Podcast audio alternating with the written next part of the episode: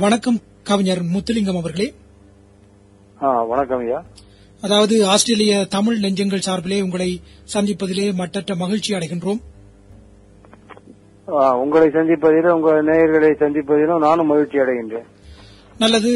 அதாவது ஒரு பாடலாசிரியராக வெகு பிரபலமாக அன்றும் இன்றும் அறியப்படும் நீங்கள் சென்னைக்கு வந்து ஒரு பிரபல கவிஞராக நிலைநிறுத்த முன்னர் உங்களுடைய இளமை பிராயம் எப்படி இருந்தது?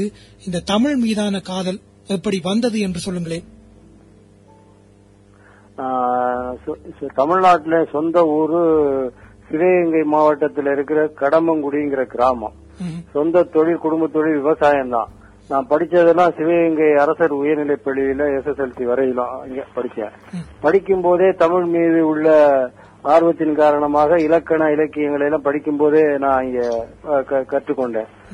எனக்கு அந்த இலக்கிய உணர்வை ஏற்படுத்தியது என் பள்ளியிலே 9ஆம் வகுப்புக்கு மனப்பாட செய்யுளாக இருந்த கம்பராமாயணம் சிலப்பதிகாரம் தான்.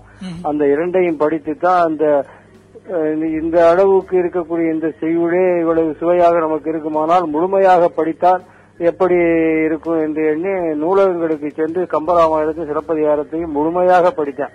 அர்த்தம் தெரிஞ்சு படிக்கவில்லை, அர்த்தம் தெரியாம அந்த ஓசை இன்பத்தால் ஈர்க்கப்பட்டு நான் படித்தேன். அதன் பிறகுதான் நான் பொருள் தெரிஞ்சுக்கிட்டு பின்னால படிச்சேன்னு தவிர முதல்ல ஓசை தெரிஞ்சுக்கிட்டேன். அப்படி என்னுடைய தமிழ் ஆர்வம் அதுலதான் எனக்கு ஏற்பட்டது. அதன் பிறகு நான் பத்திரிகைகளுக்கு கவிதை கட்டுரைகள்லாம் அனுப்புவேன். அதுல கவிஞர் சுரதா முதல் இலக்கியம்னு ஒரு பத்திரிகை, கவிதை பத்திரிகை நடத்தினார். அந்த பத்திரிகையில தான் என்னுடைய முதல் கவிதை வெளிவந்தது. அப்போ நான் 10ஆம் வகுப்பு படித்துக் கொண்டிருந்தேன். அப்படிதான் என்னுடைய கவிதை ஆர்வம் வளர்ந்தது. அதுவும் போய் இள வயதுல என் தாயார் தாலாட்டு பாடு பாடுவாங்க என் தம்பி தங்கைகளுக்கு. அந்த தாலாட்டு பாட்டை கேட்டும் என்னுடைய கவிதை உணர்வு என் உள்ளத்தில எழுந்தது. அப்ப கண்ணதாசன் தென்றல்னு ஒரு பத்திரிகை நடத்தினார். அதுல இந்த வெண்பா போட்டி நடத்தினார். அப்ப சுரதா குரல் வெண்பா போட்டி நடத்தினார் கவிஞர் சுரதா இலக்கியங்கிற பத்திரிகையில. அதுல கேள்வி கேட்டார், பறக்கும் நாவற் பழம் எது கூறுக அப்படின்னு கேட்டாரு. நம்ம குரல் வெண்பாவில எழுதணும், நான் எழுதினேன். அவர் கேட்டது பறக்கும் நாவற் பழம் எது கூறுக. இது அகவல் ஆசிரியப்பா வகையை சேர்ந்தது. நான் குரல் வெண்பாவில என்ன எழுதினா, பிறக்கின்ற தேன் மலரை தேடி வரும் வண்டே பறக்கின்ற நாவற் பழம் அப்படின்னு எழுதினேன். இதுக்குதான் எனக்கு முதல் பரிசு கிடைச்சது. இப்படித்தான் எனக்கு கவிதை ஆர்வம் இதெல்லாம் ஏற்பட்டு அதன் பிறகு சென்னைக்கு வந்தேன். சென்னைக்கு வந்த பிற்பாடு நான் பத்திரிகை துறையில தான் முதல்ல பணியாற்றினேன். முரசொலி, ஆலய செய்திகள் எல்லாம்.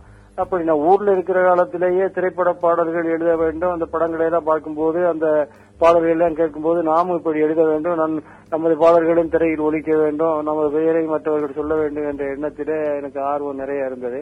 சென்னைக்கு வந்த பிறகு அதற்கான முயற்சி செய்தேன். அப்ப கதாசிரியர் பாலமுருகன் என்பவர் மூலம்தான் எனக்கு இந்த பாடல் எழுத வாய்ப்பு கிடைத்தது. டைரக்டர் பி மாதவன் அவரிடம் சொல்லி அவர் தான் எனக்கு இந்த வாய்ப்பை வாங்கி கொடுத்தார். இப்படித்தான் என்னுடைய கவிதை ஆர்வம் வந்தது. அது என்ன படம்னா, பொண்ணுக்கு தங்க மனசுன்னு ஒரு படம்.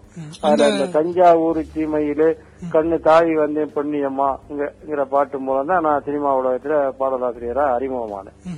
அந்த பாடலை பற்றி சொல்லும் பொழுது இசைஞானி இளையராஜா அவர்கள் அங்கீகரிக்கப்பட முன்னர் அவர் இசையமைத்த முதல் பாடல், அந்த பாடலுக்கு நீங்கள் இசையமைத்தது என்ற ஒரு பெருமையையும் அறிந்து கொண்டேன். அப்படித்தானே? ஆமா ஆமா. அந்த படத்தின் இசையமைப்பாளர் ஜி கே வெங்கடேஷ். அப்போ அவர்கிட்ட உதவியாளரா இருந்தவர் ராஜா.